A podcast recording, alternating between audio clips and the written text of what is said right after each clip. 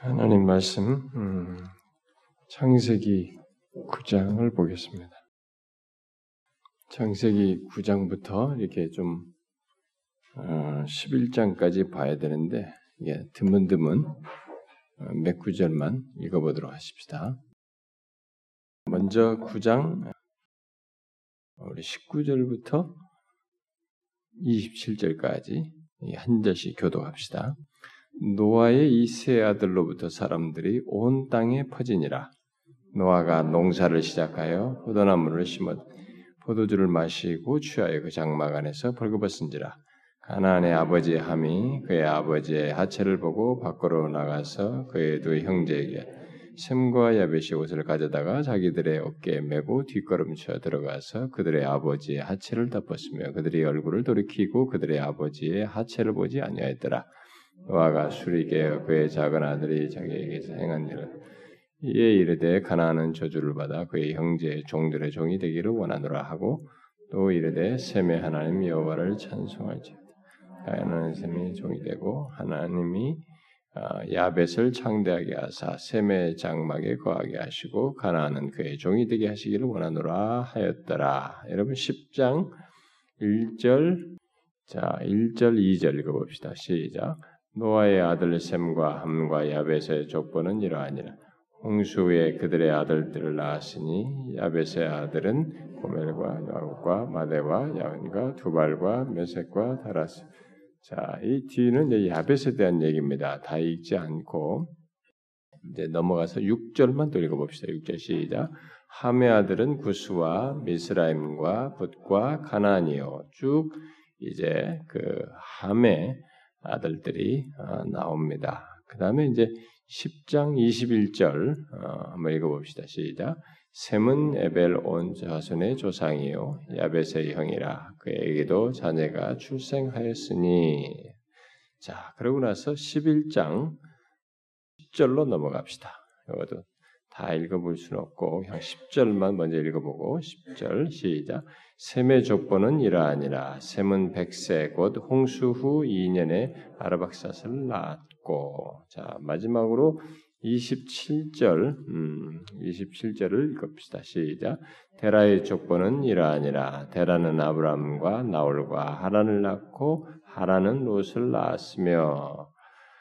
자 어, 오늘 읽은 구절이 좀 이렇게 산만하죠. 이게 여러 가지 구절이 어, 잡다하게 있는데 제가 지난 주에 어, 성경 전체에서 창세기가 아, 그 뒷부분의 나머지 모든 성경의 내용에 나오는 모든 사건들이든 전개되는 어떤 그 기저에 깔린 그 역사들을 이해하려면 이 창세기에서 제기되고 있는 처음에 일종의 모판과도 같은 이 내용을 아는 것이 굉장히 중요하다라고 그랬습니다.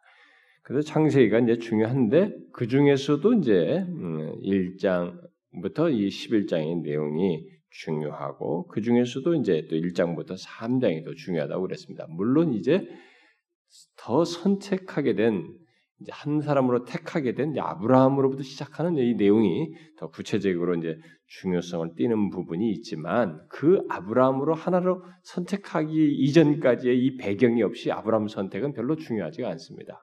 그러니까 그 이 앞에 내용에 근거해서 아브라함 하나를 선택해서 어떤 구속의 드라마를 이제 구체화하는 것이 굉장히 중요하죠. 아, 그래서 우리는 이제 앞에 1장부터 예, 3장을 먼저 이 복음의 시각에서 보고 아, 지난 시간부터는 4장부터 11자를 11장의 이 내용을 이제 복음의 시각에서 예, 볼 때에 하나님께서 타락한 인간 음, 그 인간에게 정령 죽으리라. 너희가 먹는 날은 정령 죽으리라. 그래서 죽음 외에 다른 것을 생각할 수 없는 그런 타락한 인간에게 하나님께서 생명 또는 구원의 구원을 위한 어떤 하나님의 사역이 이렇게 아, 드러나는 그 죽음의 분위기 속에서 생명 얘기가 나오는 그 다음 얘기가 나오는 구원 얘기가 나오는 이런 우리로서는 이해하기 어려운 하나님 편에서의 이 어떤 열심 있는 행동, 열심 있는 구원의 역사가 전개되고 있는 것을 어, 보게 된다고 그랬습니다.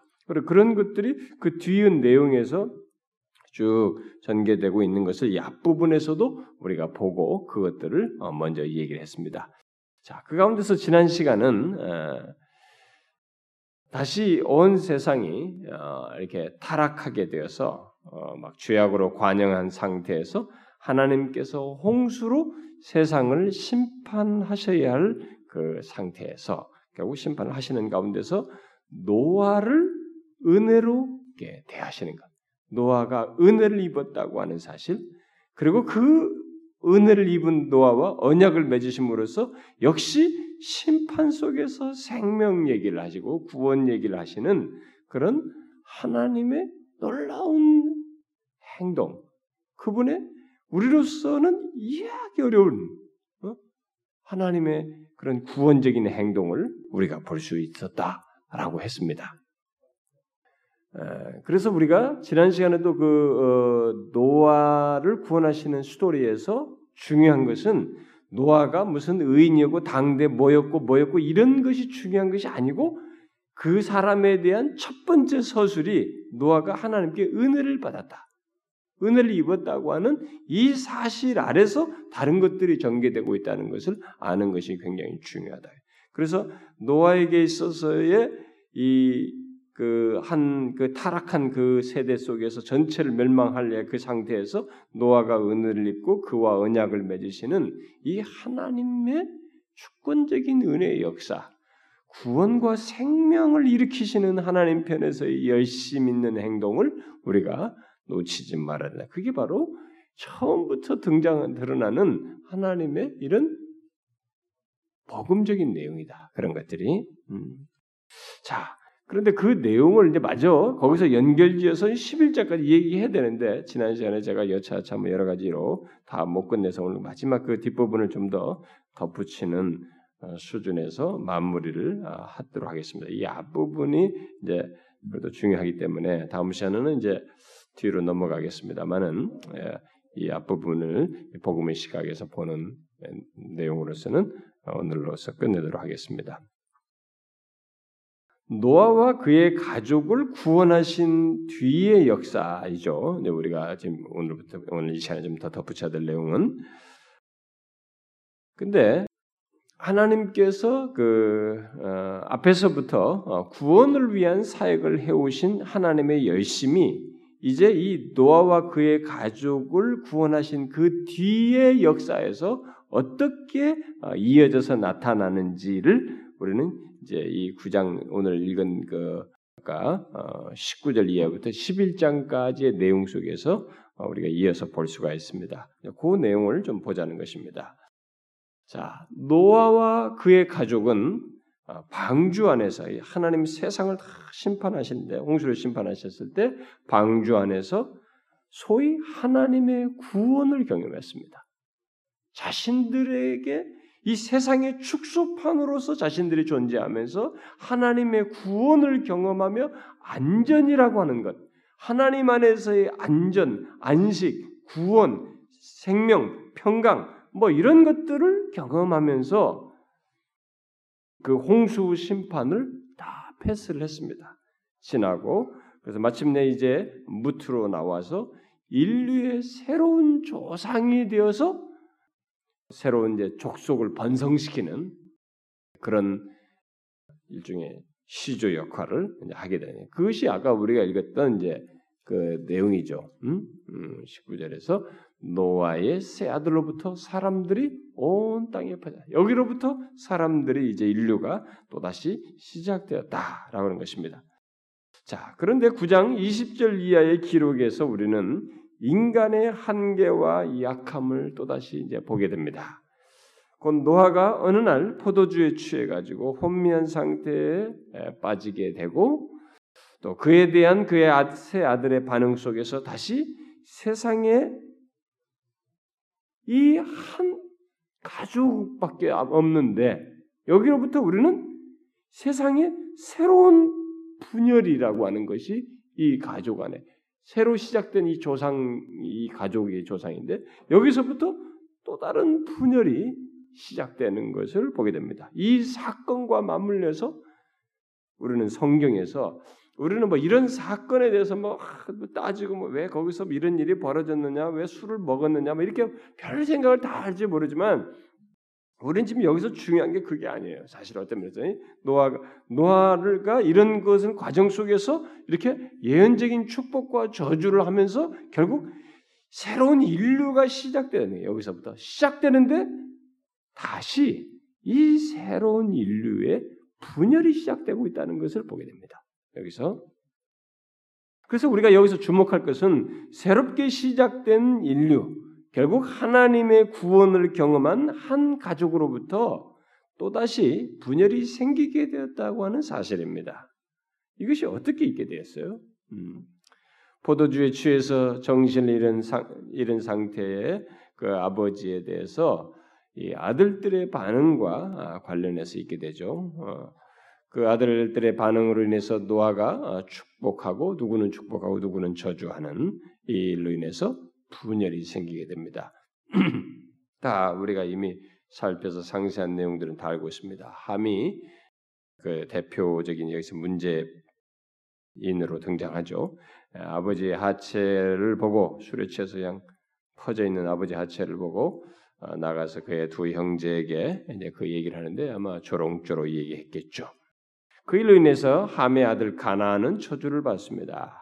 우리는 왜 그 아들이 그러느냐 이런 부분에 대해서 사실 성경은 말을 하지 않지만 어, 우리는 여기서 앞부분에서부터 진행되어 온 이 분열의 역사가 이어져서 나타나게 됩니다. 이 사건과 맞물려서.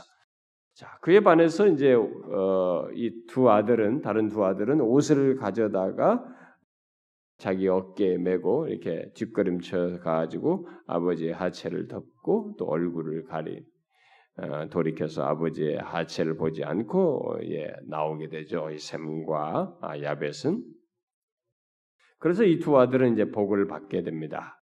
자, 정확히 말하면 샘이 복을 받고 야벳은 그의 복에 참여하게 되죠.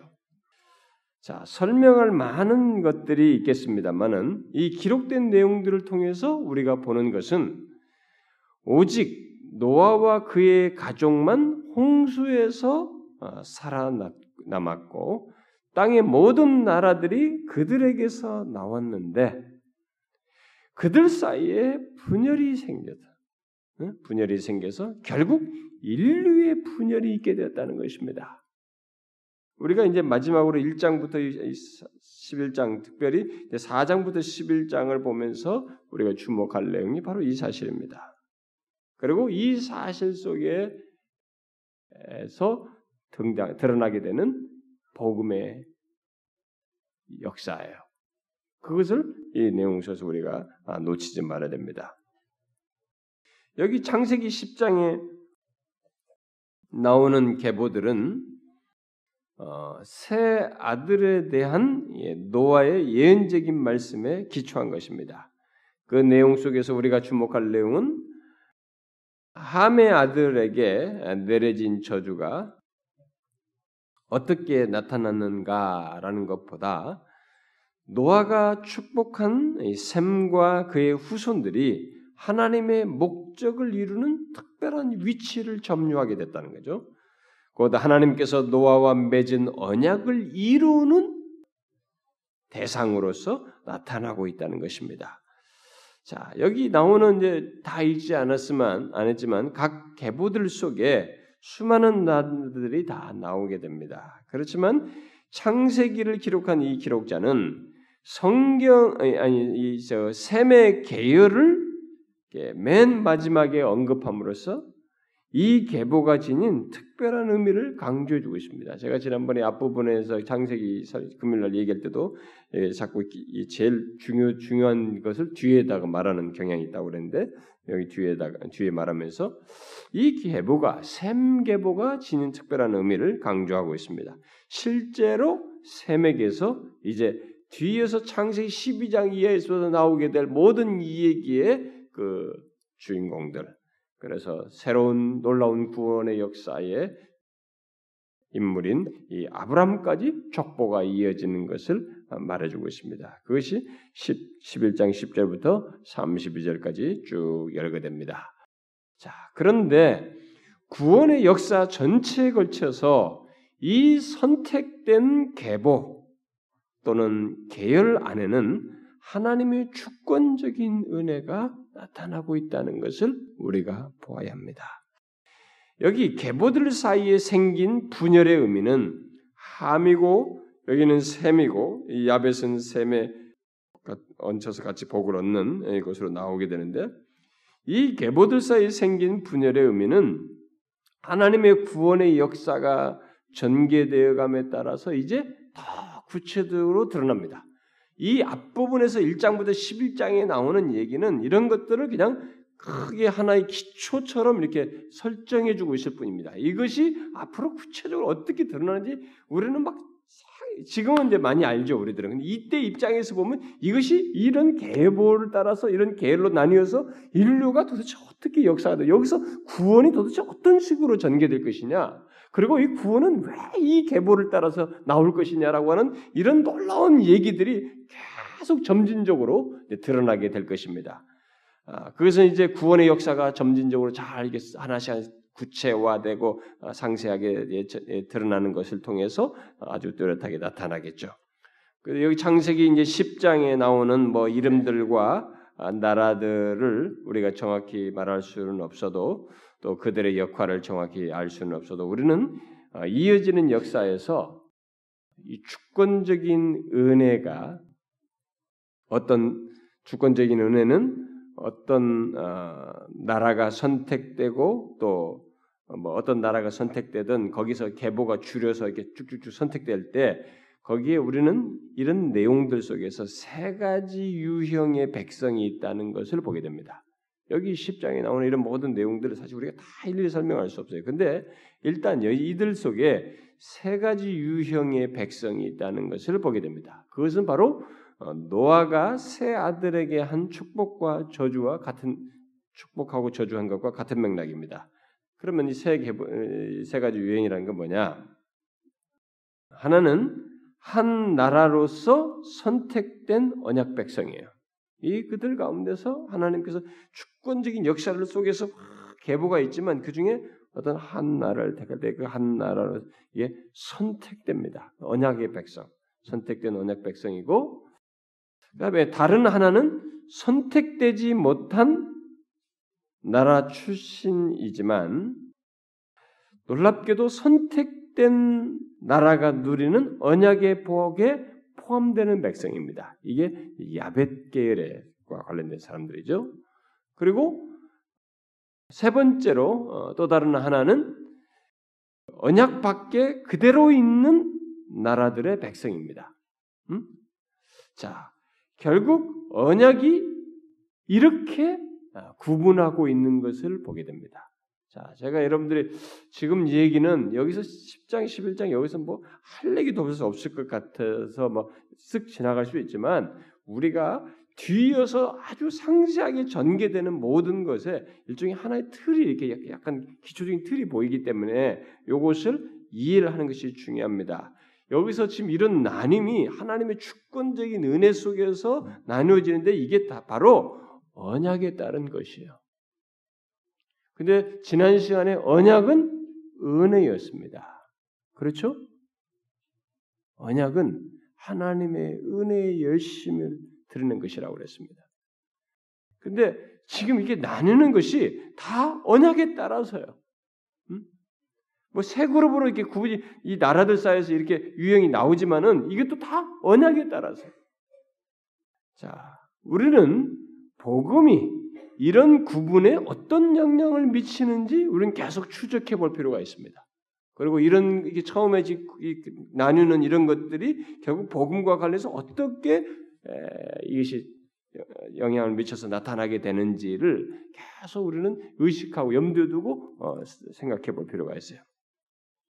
그런데 여기 이 성경의 이 전반부 어, 내용에서 여기 1장부터 11장 특별히 4장에 지금, 지금 다루고 있는 4장 11절에서 이런 세 가지 유형의 백성이 있을 것을 시사하는 내용에 뒤이어서 조금 어울리지 그런 얘기를 하면서 좀 이게 그러면 이제 더 다음으로 이렇게 전개돼서 어떻게 나갈 것을 얘기했는데 중간에 좋지 않은 사건, 이 바벨탑 사건이 여기 나오고 있습니다. 그래서 그 이게 나뉘어 가지고 이들이 어떻게 잘 전개돼서 쭉쭉쭉 간다 이렇게 스토리가 전개되면 좋은데 거기에 바벨탑 사건이 나와서 또다시 우리로 하여금 생각할 수 없는 사건이 인류의 흩어짐으로 이어져서 나오는 것을 보게 됩니다. 자, 이 바벨탑 사건은 어, 여기 그 11장 1절부터 9절에 나옵니다만은 이 사건은 인류가 자기 자신 바로 자기 이익에 근거한 하나됨과 자신들의 파워죠. 힘 을 갖기 위해서 계획을 세우고 마음을 모으고 있, 있는 것을 보게 됩니다. 자, 여러분 우리는 하나 되자 이런 말을 합니다. 민족적으로든 우리가 막 뭉치면 살고 이런 말 하죠. 어떤 어디 하나됨에 대한 내용을 우리는 되게 강조를 합니다. 우리는 교회에서도 하나됨을 얘기합니다. 여러분 하나 된다는 것, 뭐 부부 사이도 다 하나 된다는 것 자체는 어때요? 나쁜 게 아니죠. 음, 그것은 악하다고 할 수 없는 것입니다. 음? 지금 여기서도 이들이 전체가 하나가 되고 있는데 우리는 하나 된다는 것 자체를 가지고 우리는 그것을 나쁘다, 악하다고 말할 수 없어요. 왜냐하면 하나됨은 이 하나됨의 이 originality, 선한 의미의 originality는 성부, 성자, 성령 하나님께 있는 거거든요. 성부, 성자, 성령 하나님께서 각 위로 계시고 구별되지만 하나 되시는 거예요. 정말로 이해하기 어려울 그 하나됨을 가지고 계신다. 그것을 자신의 형상대로 지은 인간에게 구현하기를 원하셨습니다. 그래서 남자와 여자 서로 다른 개체인데 이 둘이 둘이 한 몸이 될지라. 아, 그래서 하나 되는 것을 인간 우리들 안에서도 그 구현하기 원했습니다. 자, 우리는 신자들의 공동체도 그리스도의 한 몸으로 말합니다.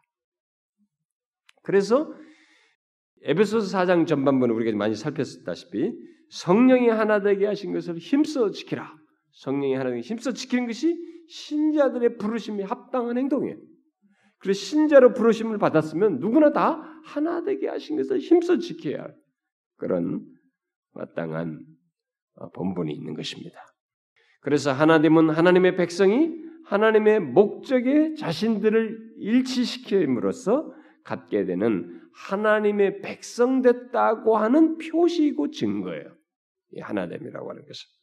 그래서 예수를 믿으면서 우리들 사이에 막 찢기고 누구하고 막 너와 나를 나누고 분열하고 이런 것은 하나님의 목적에 자신을 일치시키지 않고 있는 것입니다. 하나님 백성의 표시와 증거를 드러내고 있지 않은 것이죠. 자, 그러나 지금 여기에 등장하는 이 바벨탑 사건에서 이들이 모두가 하나가 되는 이것은 성격이 다르죠. 하나님 아래서 또 그분 안에서 하나 되는 것과 하나님으로부터 독립하여 하나 되는 것은 근본적으로 다른 것입니다. 음? 우리가 그것을 여기서 보는 것입니다. 하나님 아래서 또 그분 안에서 하나 되는 것은 하나님과 관계를 가지고 있는 하나님과의 관계의 교제 그런 것들을 가지고 있다는 것을 표시하는 것이고 하나님께 대한 신앙의 표시요 증거이면서 또 이것은 일종의 복된 표시인 것입니다. 그러나 하나님으로부터 독립하여 하나 되는 것은 하나님을 등지, 등진, 등졌다고 하는 표시이고 불신앙의 표시이며 교만을 드러내는 표시인 것입니다. 여기 바벨탑 사건은 후자를 드러낸 대표적인 사건이죠. 곧 하나님을 온 우주의 주 되신 것에 주 되심에 대해서 주 되신 것에서 끌어내리려고 했던 주 되심을 인정하지 않았던 아담과 하와의 시도를 이제는 전체가 하나가 되어서 집단적으로 표현한 것이라고 볼 수 있습니다. 인간은 최초의 하나님과 올바른 관계 안에서 모든 것을 하게 되어 있었어요. 모든 하나님과의 관계 안에서 그래서 그것을 행복으로 여기며 하나님과의 관계 속에서 이 하나님과 하나됨 속에서 행복을 느꼈던 것이 인간이에요. 최초에. 그러나 타락한 인간은 곧 죄인은 하나님과의 관계에서 멀어짐으로써 자식이 자신의 어떤 일종의 자기 만족적인 평안을 갖고 또 하나님의 이름으로 무엇을 하는 것보다 자신의 명성과 평판으로 유명해지는 것을 추구하는 그런 모습을 갖게 되는데 바로 이겁니다. 우리는 그 타락한 이후에 그 가인의 후손들 이런 데서도 볼 수 있다시피 다 거기서도 등장하지만 여기 바벨점 사건도 바로 그것을 보여준 것입니다.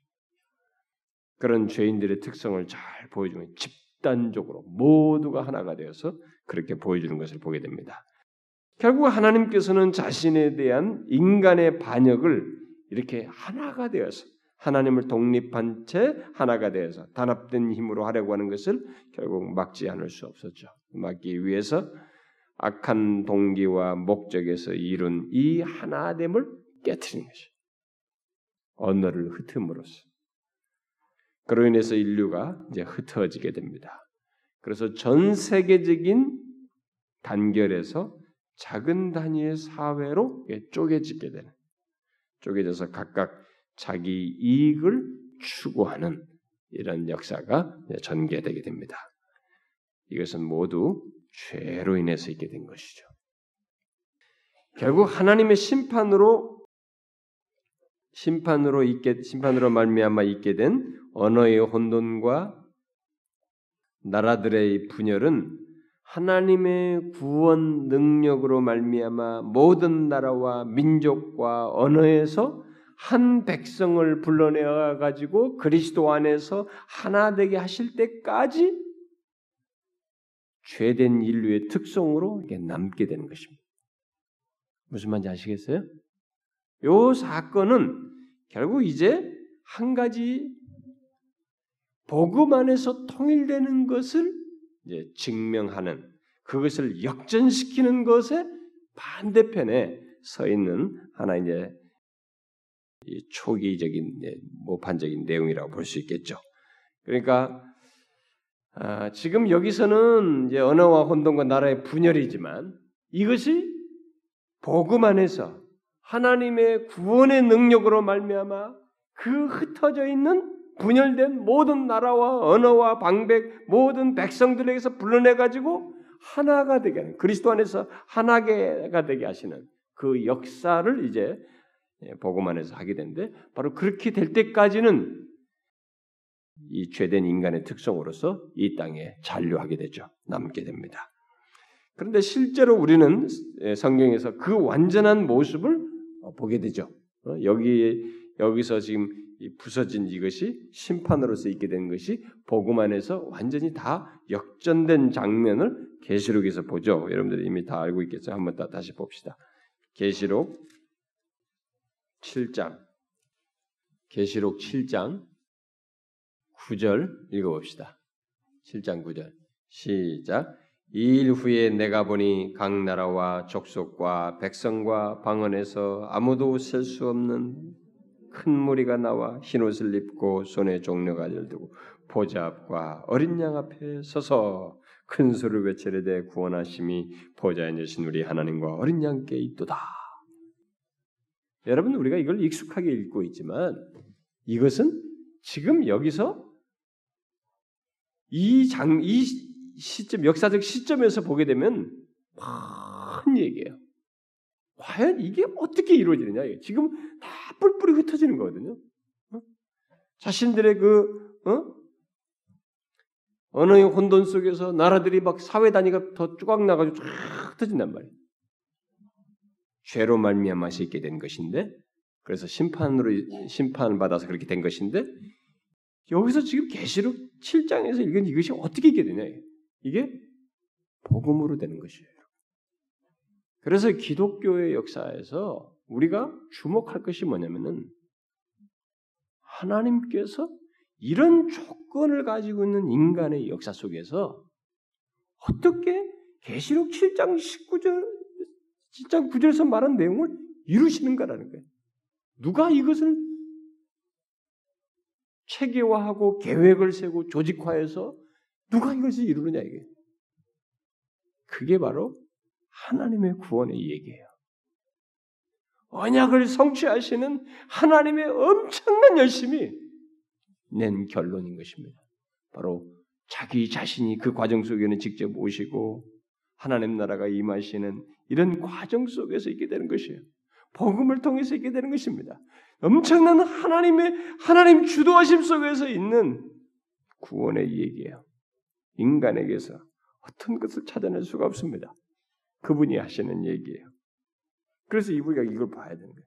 이런 내용 속에서 와 복음의 이 복된 스토리가 도대체 어떻게 전개될 것인가? 그랬을 때 그 질문에 대한 답이 하나님이시다고 하는 거예요. 그 하나님의 내용의 중심에는 자신이 육신을 입고 오시는 이 십자가에 달려 죽는 그 엄청난 얘기가 감추어져 있어요. 이것이 이제부터 조금씩 조금씩 점점 등장될 겁니다. 드러날 겁니다. 여기에 등장하는 사람들이 뭐 아브라함이 등장하지만 다 예표하면서 그것으로 전개되는 역사예요. 그래서 우리는 수혜자의 입장에 있습니다만은 지금 우리가 예수를 믿고 구원 받는 그러니까 이것의 가치를 그냥 나 한 개인만 생각하면은 별로 이게 놀라울 게 없어요. 근데 내가 이런 일이 있기까지 이 구원의 얘기는 딱 단절된 나만을 위한 모든 역사가 다 상관없이 나만을 현재 시제로 딱 단절된 무엇으로 구원이 있는 것이 아니고 이런 하나님의 엄청난 계획과 언약을 맺으시며 성취하시는 이 스토리의 내용 속에서 현재 내가 있는 것이거든요. 여기 모든 과정 속에 하나님께서 전개하시고 자신이 직접 오시는 모든 내용 속에서 현재 내가 있고 또 미래 다른 사람들이 있어서 마지막에 그 계시록 7장 9절 같은 결론에 이르게 되면 우리가 거기에 포함될 것이기 때문에 이제 우리 개인의 구원은 엄청난 얘기가 되는 거예요. 그래 예수 믿는 신자들이 다른 거 놀랄 것 없어요. 어? 자신에게 허락된 이 구원의 진가와 비밀과 그것의 부유함과 그 배경에 있는 하나님의 이 열심을 풍성하게 아는 것. 이게 최상이에요. 우리의 신앙의 모든 것은 거기서 동기부여를 다 받습니다. 삶의 의미, 아무리 고달파도 견딜 만한 힘이 어디서 나오느냐, 이거. 여기서 나오는 거예요. 하나님이 이런 구원을 주셨다. 7장 그 계시록 7장 9절에 해당하는 내용이 그게 완성될 모습이겠지만 비록 완전치는 않아도 지금 이미 예수 그리스도께서 이 땅에 오셔서 그 하나됨의 모습을 시작을 하셨죠. 어? 구체적으로 어? 십자가에서 우리의 모든 자기 백성 나라와 백성과 방언은 각각 다른 사람들의 죄를 다 지시고 죽으심으로써 대표적으로 인류를 두 개로 나오지 유대인과 이방인으로 나누었던 그 당시에 유대인과 이방을 한복해 하나 되게 하심으로써 어? 화목하게 하시고 하나님과 화목하게 하시고 그 둘을 하나 되게 하심으로써 모든 나라와 민족과 언어 가운데 있는 죄인들을 결국 그리스도 안에서 하나로 이렇게 불러들이시는 묶으시는 그 일을 하셨죠. 구체적으로 성취하셨어요. 근데 그것의 완전한 실체가 계시록에 아까 말한 거기 등장하는 것입니다. 근데 그 스토리는 지금 여기서 말한 이 창세기 11장의 이 내용의 배경 속에서 있게 된 얘기예요. 감이 안 잡힐 분위기 속에서 일어난 일이에요. 그러니까 이게 얼마나 놀라운 얘기냐 이거예요. 얼마나 놀라운 얘기냐. 이렇게 장세기 4장부터 11장까지의 내용을 우리가 개관해 볼 때, 우리는 한 가지 중요한 사실을 발견하게 됩니다. 이제 그것을 이 모든 것을 설명할 수 있는 장본인이 하나님밖에 없는데 하나님이 이 여기 지금 칙칙한 내 심판의 분위기 뭐 계속 또 홍수로 심판 그들도 이렇게 범죄를 다 흩어지는 온통 인간의 그 어두운 분위기 속에서 이런 내용이 전개되는 이 4장부터 11장까지의 내용에서도 그 장본인이 하나님밖에 없는데 거기서 그것을 어떻게 이 여기 지금 이 기록된 내용 11장까지의 내용에서 그것을 어떻게 드러내시는가 라는 것인데 그것이 다 똑같은 조건에 죄악 가운데 있는 조건인데 거기서 두 개의 그룹으로 이렇게 나누는 것을 통해서 우리는 하나님의 일하신 그분의 열심을 언약을 이루시는 그분의 열심을 아, 보게 됩니다. 인류는 적어도 두 개의 중요한 그룹으로 나뉘고 있는 것을 여기 4장부터 11절에 11장에서 보게 됩니다. 아, 그두 그룹은 하나님의 언약을 통해서 하나님과 각각 다른 관계를 갖는 두 그룹이 됩니다.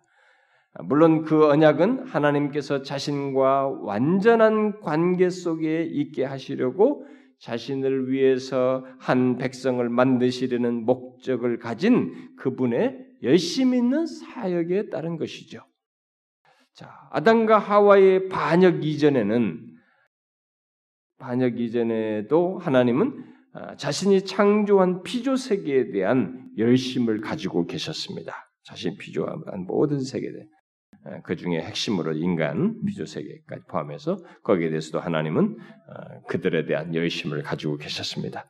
그러나 인간이 하나님을 반역하고 타락한 이후에도 하나님은 구원의 언약으로 표현된 그분의 열심을 드러내셔요. 어떻게? 자신의 사랑을 거역하고 거부한 백성임에도 불구하고 그들을 통해서 구원의 언약으로 표현되는 하나님의 그분의 열심을 그들에게 신실하게 드러내셔요. 그 스토리를 우리가 여기서 이 두 개의 나뉜 그룹을 통해서 어, 보게 되는 것입니다. 지난 시간도 잠깐 그런 얘기를 했었죠. 그래서 하나님의 은혜는 그래서 이 뒤에 4장부터 11장까지 전체가 다 어두워요. 타락하고 죄 짓고 심판받을 수밖에 없는 그 조건 속에서 하나님의 은혜가 바로 그 언약으로 이제 표현돼서 그걸 지키시는 것으로 나오는 나타나는데 그런 하나님의 은혜는 그렇게 자기 자신을 자기 자신의 사랑을 받을 가치도 없을 뿐만 아니라 오히려 그 반대 자리에서 오히려 그, 그 자신들의 그 거역한 반역에 대해서 심판을 받거나 다 싹 쓸어버려야 하는 어? 그래 마땅한 모습으로 행동하는 인간에게 끊임없이 베푸실 정도로 열심으로 가득 찬 은혜이고 인간의 악한 조건을 뛰어넘는 열심 있는 은혜인 것을 보게 됩니다. 하나님의 은혜가 막연한 은혜가 아니야. 여기 4장부터 11장 타락 이후의 인간의 역사를 보게 되면 이 내용은 전체 정령 죽으리라 죽음밖에 다른 걸 생각할 수 없는 분위기 속에서 하나님이 행동하시는 그 작업이 나오는데 그렇게 하나님은 분주하게 자신의 열심을 드러내지만은 생명 얘기하시고 구원 얘기하시지만은 계속 전개되는 인간의 역사는 더 어둡습니다. 음? 온 세상이 죄악으로 관영할 정도로 탄식하실 정도로 어두워요. 그런데도 거기서 자신의 사랑을 거역하는 그래서 받을 가치도 없는 오히려 그 반대 입장에서 심판을 받아 마땅한 그 백성들을 향하여 하나님께서 자신의 은혜를 끝없이 베푸실 정도로 이 베푸시는 하나님의 은혜가 너무 열렬한 거예요. 인간의 악함을 넘어서는 것입니다. 인간의 악한 조건을 뛰어넘는 것이에요. 우리는 그런 역사 속에 그런 역사 지난 역사 속에서 그런 하나님의 열심 있는 은혜가 흘러서 진행되어서 관통해서 여기까지 왔다는 걸 알아야 됩니다. 이 세상을 통과해서 이런 역사를 통과해서 그 다음 세대로 가고 그 다음 세대로 가고 여기까지 왔다는 것을 알아야 됩니다. 그냥 막연하게 읽으면 안 됩니다. 이런 내용들이 그냥 지나가는 내용이 아닙니다. 여기가 그냥 이렇게 하나님의 세계예요. 하나님이 만드신 세계입니다. 그 가운데서 벌어진 이것을 하나님께서 후속하시기 위해서 언약을 맺으시고 그가 내시는 이 열심이 너무 악조건 속에서 나타나 너무 더 상반된 환경 속에서 그것을 나타내시는 것을 어, 보게 되는 것입니다. 그것이 이제 이 두 계열로 나뉜 것 속에서 잘 보이게 되죠. 그래서 이제 가인 계열은 하나님 없는 인류를 어, 대표한다고 볼 수 있겠죠. 물론 성경의 기록은 어, 지역적인 어, 떤 후손들을 열거해주고 있습니다만은 여러 개 후손들 열고 있지만 그 계보들 이게 단순히 그냥 누구의 후손 누굴 누구 계보를 통해 누가 낳고 누가 낳고 이렇게 마치 그냥 어, 자손 번성의 족보처럼 이게 나오고 있지만 여기는 단순 족보처럼 기록되고 있지만 이런 계보들의 계보들을 여기다 기록한 것은 성경에 이렇게 어떤 계보를 따라서 족보가 이렇다고 하는 족보 자체를 우리에게 말해주려고 하는 게 아니고 신학적인 의미가 있는 거예요. 이것은 그냥 족보를 말하는 게 아니에요. 이 기록자는 뭔가 신학적인 의미를 말하려고 하는 것입니다. 그 뭡니까? 그래서 이 계보를 통해서 말하려고 하는 진정한 의미가 뭐예요? 성격이 뭐냐면 두 가지 유형의 백성이 있다는 거예요. 그렇게 다 어두운 그런 세상 역사 속에 두 가지 유형의 백성이 오고 이 경기 계속 나뉘어서 있, 게 됐다는 것입니다. 그 두 가지 유형의 백성은 뭐겠어요? 하나는 하나님의 은혜 아래 있는 자들이고 또 다른 하나는 그 은혜가 없어서 저주 아래 있는 자들이라고 하는 이 두 유형의 백성이 있다고 하는 신학적인 의미를 강조하는 것입니다. 그러므로 이 불경건한 가인 계열은 일단 홍수 때 끝나게 되죠. 그러나 죄는 그렇게 쉽게 사라지지 않죠. 반면 이 노아의 노아에게서 노아에게 이르는 그 경건한 이 셋 계열은 살아남게 되는데 거기에 오직 한 사람, 음? 셋계에서 살아남는 한 사람은 바로 이제 어, 노아와 그 가족만 살아남게 되죠. 그러나 이것은 곧 이어서 다시 나뉘어지게 되죠. 또 다른 불경건한 인류가 아, 이어져서 나타나는데 바로 가난에게서 어, 나오게 됩니다. 그리고 셈 계열이 셋 계열의 뒤이어서 그 아벨의 대신으로 나온 셋 계열의 뒤를 이어서 마침내 아브라함의 아버지 데라에게로 이어지는 것을 보게 됩니다. 자, 이런 구분, 이런 나눔이 계열의 두 개의 계열이 나누고 있다고 하는 것을 주목해야 되는데 이게 하나님께서 그 전체가도 심판이 분위기가 계속되고 인간은 죄를 지어서 심판받을 수밖에 없는 조건을 가지고 있는 그 분위기 속에서 하나님께서 어떻게 인류를 언약을 이루시는가, 구원하시고는 언약을 이루시는가에 대한 설명이에요. 그게 무슨 말인지 아시겠습니까?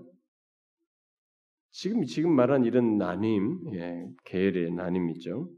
그래서 이렇게 성경의 처음 11장이 인간을 구원하시려는 하나님의 계획 가운데 계획 가운데는 은혜로 구원을 받는 자들과 자신들의 죄로 인해서 심판받아 버림받는 자들로 구분되는 일이 계속되어서 나타나고 있는 것을 보게 됩니다. 자, 구약 성경에서는 심판받는 자들의 마지막 운명에 대해서 또 예, 하나님을 믿는 자들의 마지막 운명에 대해서 명확하게 표현을 하지 않습니다. 그런 것들이 명확한 표현들이 많이 나와 있지 않아요. 그러나 그것은 점증적인 계시이기 때문에 그렇습니다. 초기 계시이기 때문에 그럼에도 불구하고 우리가 그런 내용들을 더 구체적으로 설명한 신약 성경에 비추어서 보면 신약 성경에서는 하나님께서 사람을 여기서 지금 다 멸망하는데 은혜를 받아서 선택한 노아 누구를 또 아브라함을 선택했다. 이렇게 셋을 선택하고 누구를 선택했다. 이렇게 하나님께서 사람을 선택하신다고 하는 것은 선택하시고 구, 선택하신다는 것은 구원하신다는 것이고 그렇게 선택하셔서 구원하신다는 것은 영생을 얻게 하기 위함이라고 하는 것을 신약 성경은 증거하고 있습니다. 그래서 바로 그런 사실에 근거해서 여기 성경의 처음 11장에서 밝히고 있는 이 두 그룹의 사람은 바로 그런 신약 성경에서 말하는 구원적인 내용을 어, 담고 있다고 어, 의미를 다분히 갖고 있다고 어, 말할 수 있습니다. 그런데 여기 창, 창세기 처음 11장에 나오는 두 그룹의 사람들에 대한 차이는 다른 것이 아닙니다. 무슨 차이예요?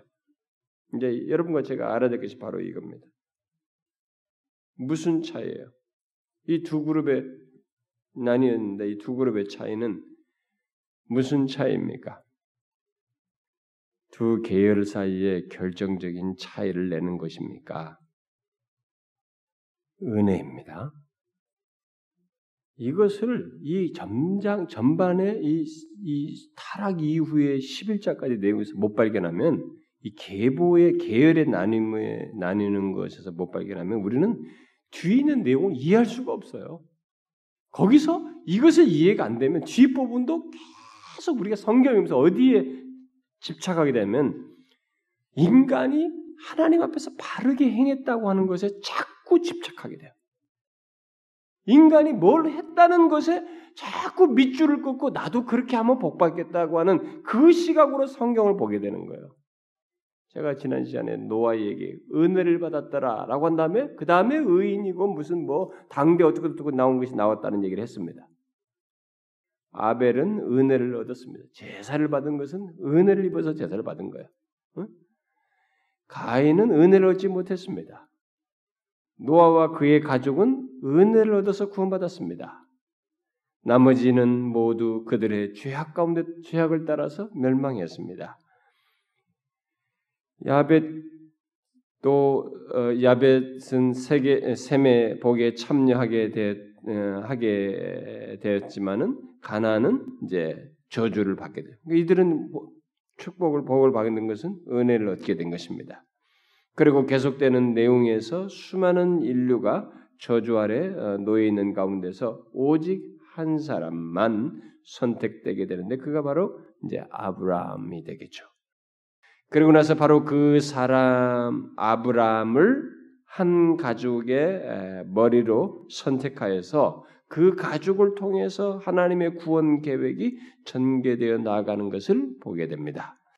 자, 어떤 사람들은 이런 얘기를 바로 하게 되면 이런 내용을 들으면 왜 하나님께서 그러면 가인에게도 똑같이 좀 은혜를 베풀어 주시지 가인에게는 은혜를 베풀지 않으셨는가?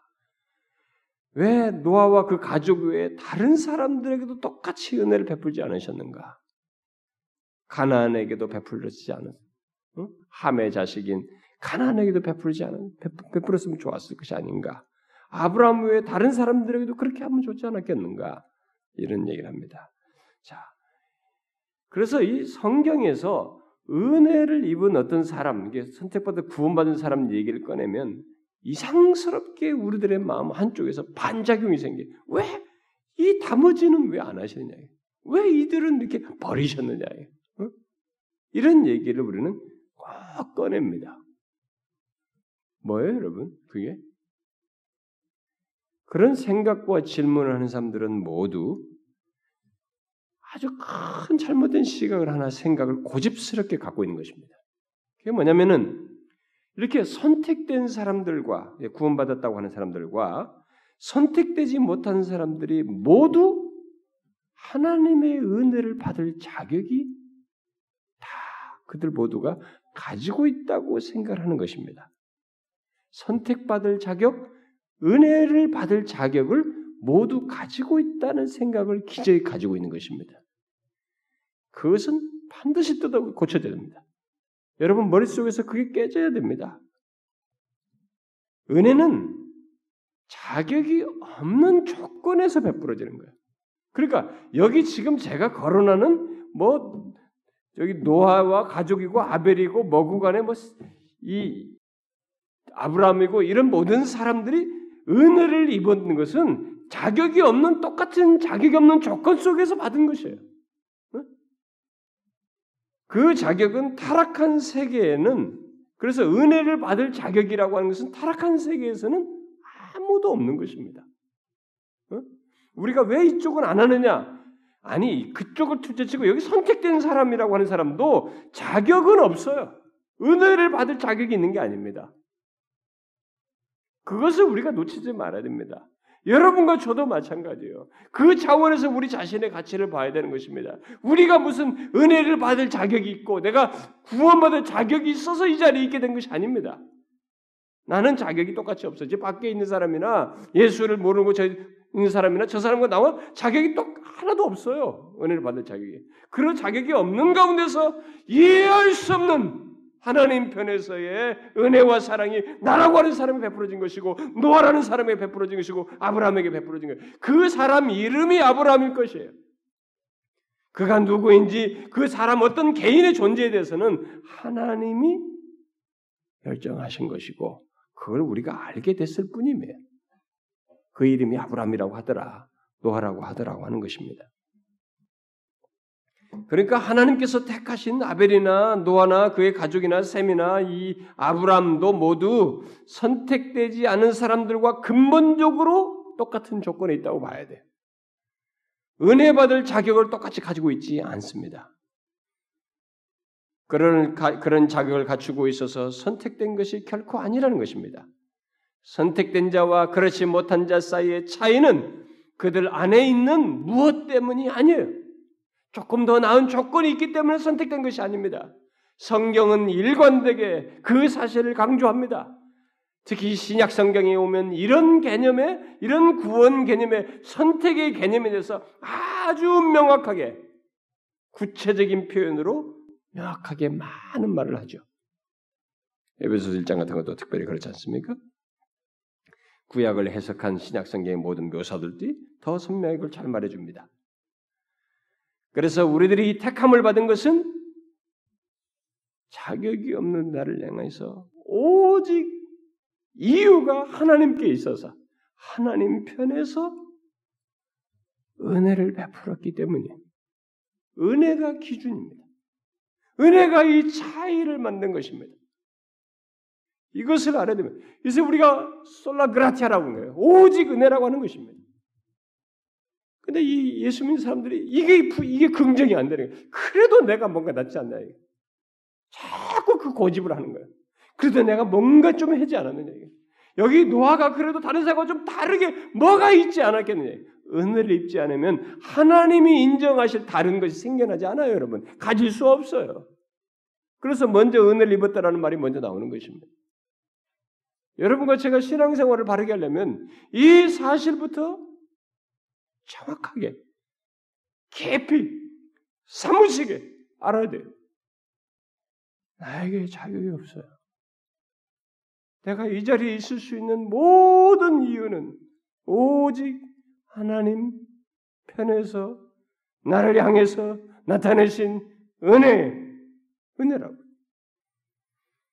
여기 구약성경 전반부 초기 내용에는 성경 계시의 초기 단계로서 이런 사실들을 명확하게 구체적인 표현으로 말을 하지 않고 단지 두 계열을 나뉜 것을 말함으로써 선택된 사람들과 선택된 사람들과 선택되지 못한 사람들을 이렇게 설명하고 있을 뿐입니다. 그러다 보니까 굳이 하나님께서 은혜로 이렇게 하셨다는 이런 것들을 지난번 이 노아의 경우에서 얘기를 했지만 그런 구원적인 용어로 이렇게 나뉜 이유를 구체로 설명을 하지 않기 때문에 사람들이 이 전반부를 읽을 때 이 어떤 등장하는 인물을 특별히 노아 거출되는 등장하는 노아나 아브라함 이렇게 인물들을 볼때뭐 아, 아벨도 마찬가지고 근데 사실 뭐 또 셋이 등장한단 말이에요. 근데 그런 사람들을 얘기할 때 자꾸 그들이 있는 어떤 장점을 지나치게 부각시켜요.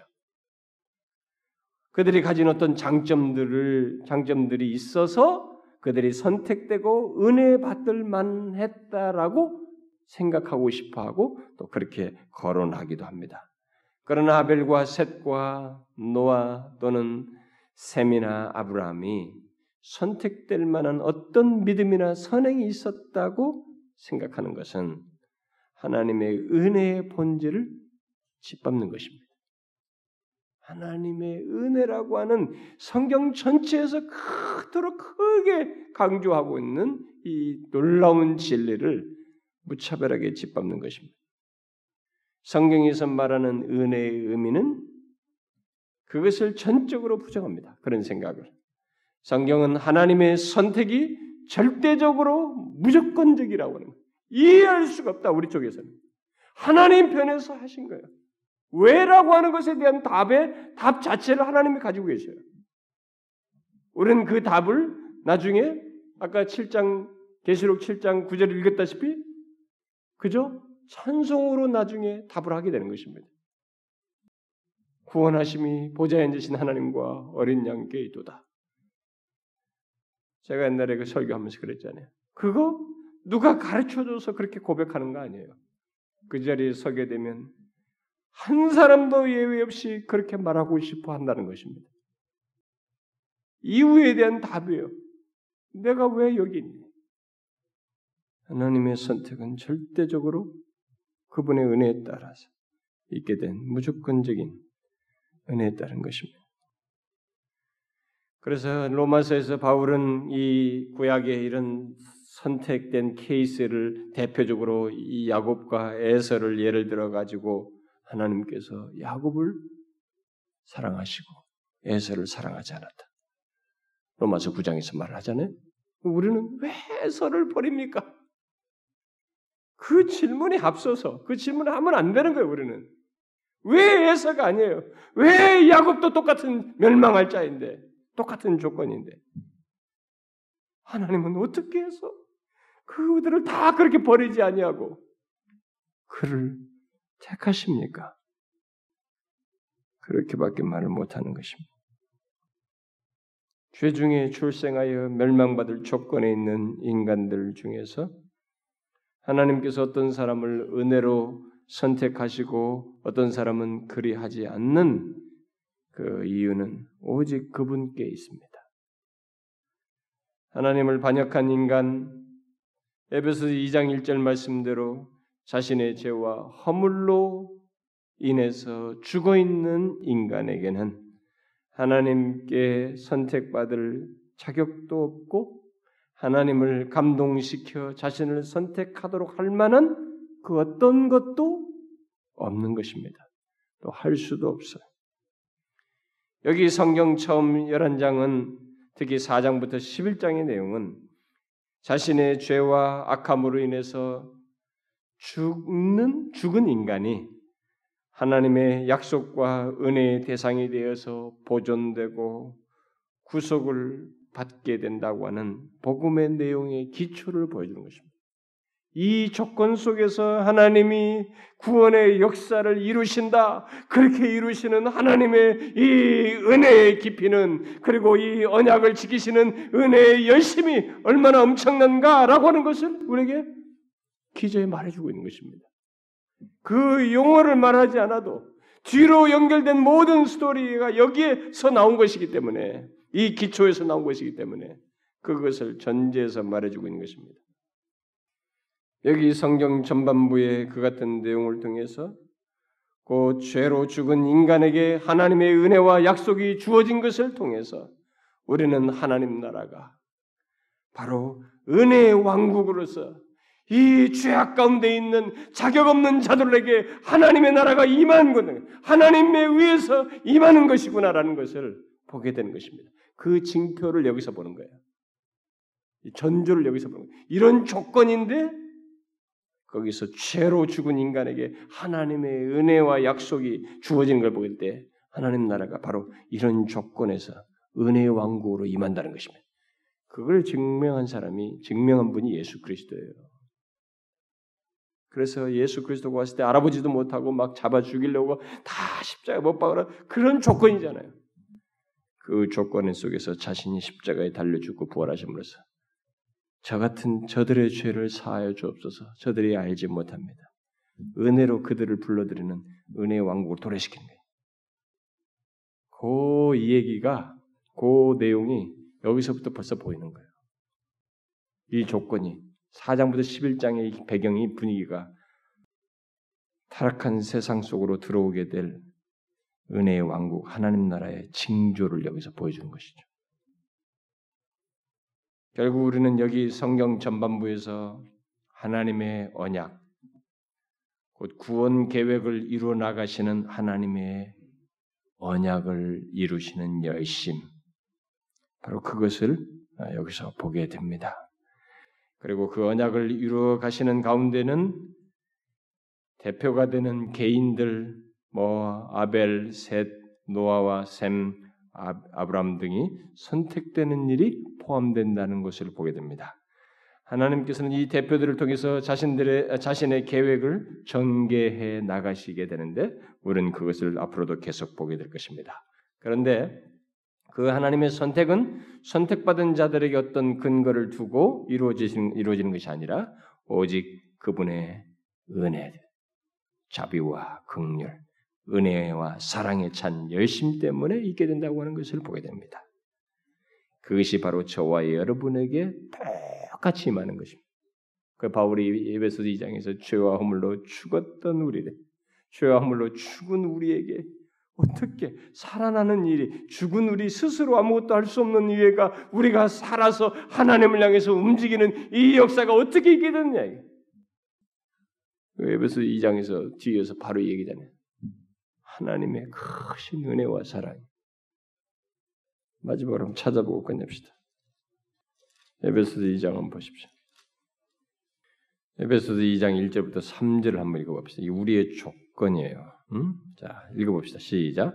그는 허물과 죄로 죽었던 너희를 살리셨도다. 그때 너희는 그 가운데서 행하여 이 세상 풍조를 따르고 공중의 권세 잡은 자를 따랐으니 곧 지금 불순종의 아들들 가운데서 역사하는 영이라.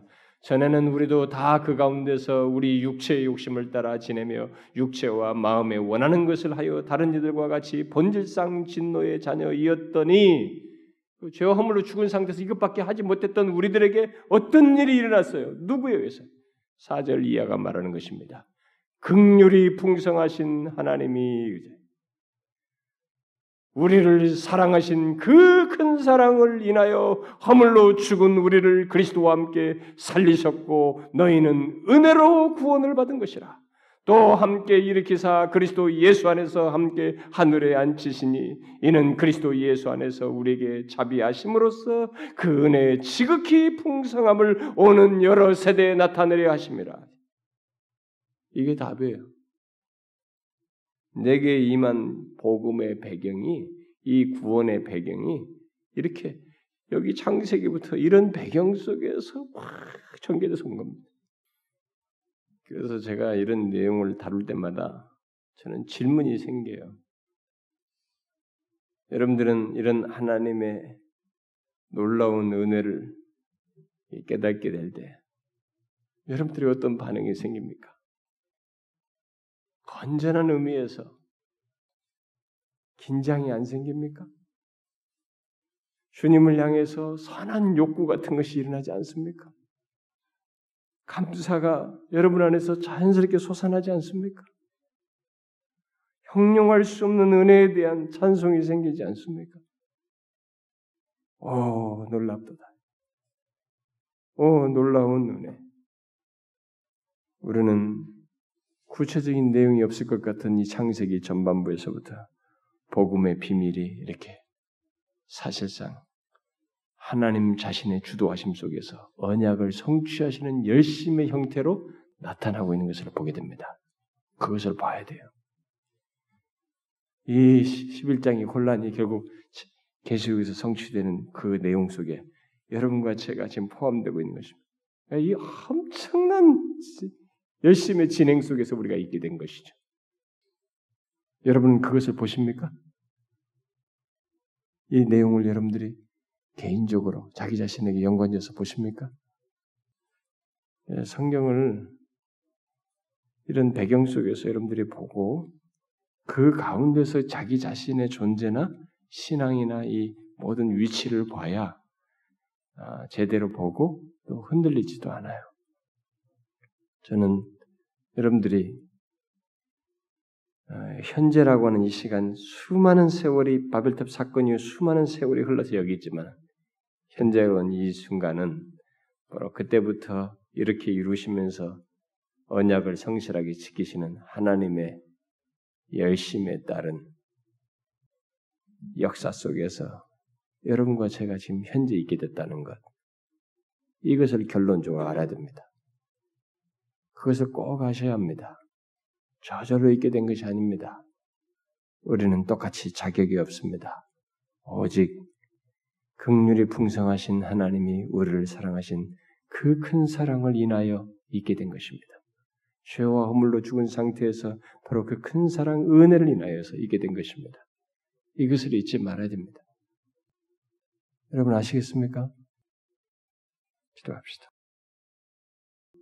하나님 아버지, 똑같이 홍수로 멸망한 자들과 같은 조건과 그런 악함을 가지고 있는 우리들을 오직 은혜로 자격 없는 우리를 은혜로 다가오셔서 하나님을 알고 아바 아버지라 부를 수 있는 예수 그리스도 안에서 죄 사함을 받아 하나님과 이런 복된 관계를 가질 수 있도록 은혜 주신 것 감사합니다.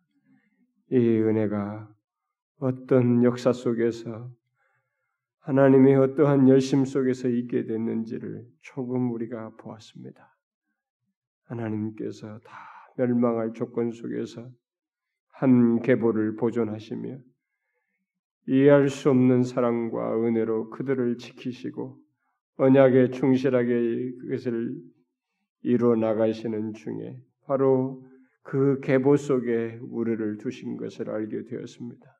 이 놀라운 은혜, 그리스도 안에서 베푸신 이 구속의 크신 은혜, 주여 우리가 다 헤아리지 못하나 조그마한 것은 우리는 자격 없는데 받았다는 것이고 그래서 어찌 할 줄 모르는 그저 감사와 찬송과 영광을 돌릴 수밖에 없는 우리가 그런 결론밖에 가질 수 없는 그런 자들인 것을 알게 됩니다.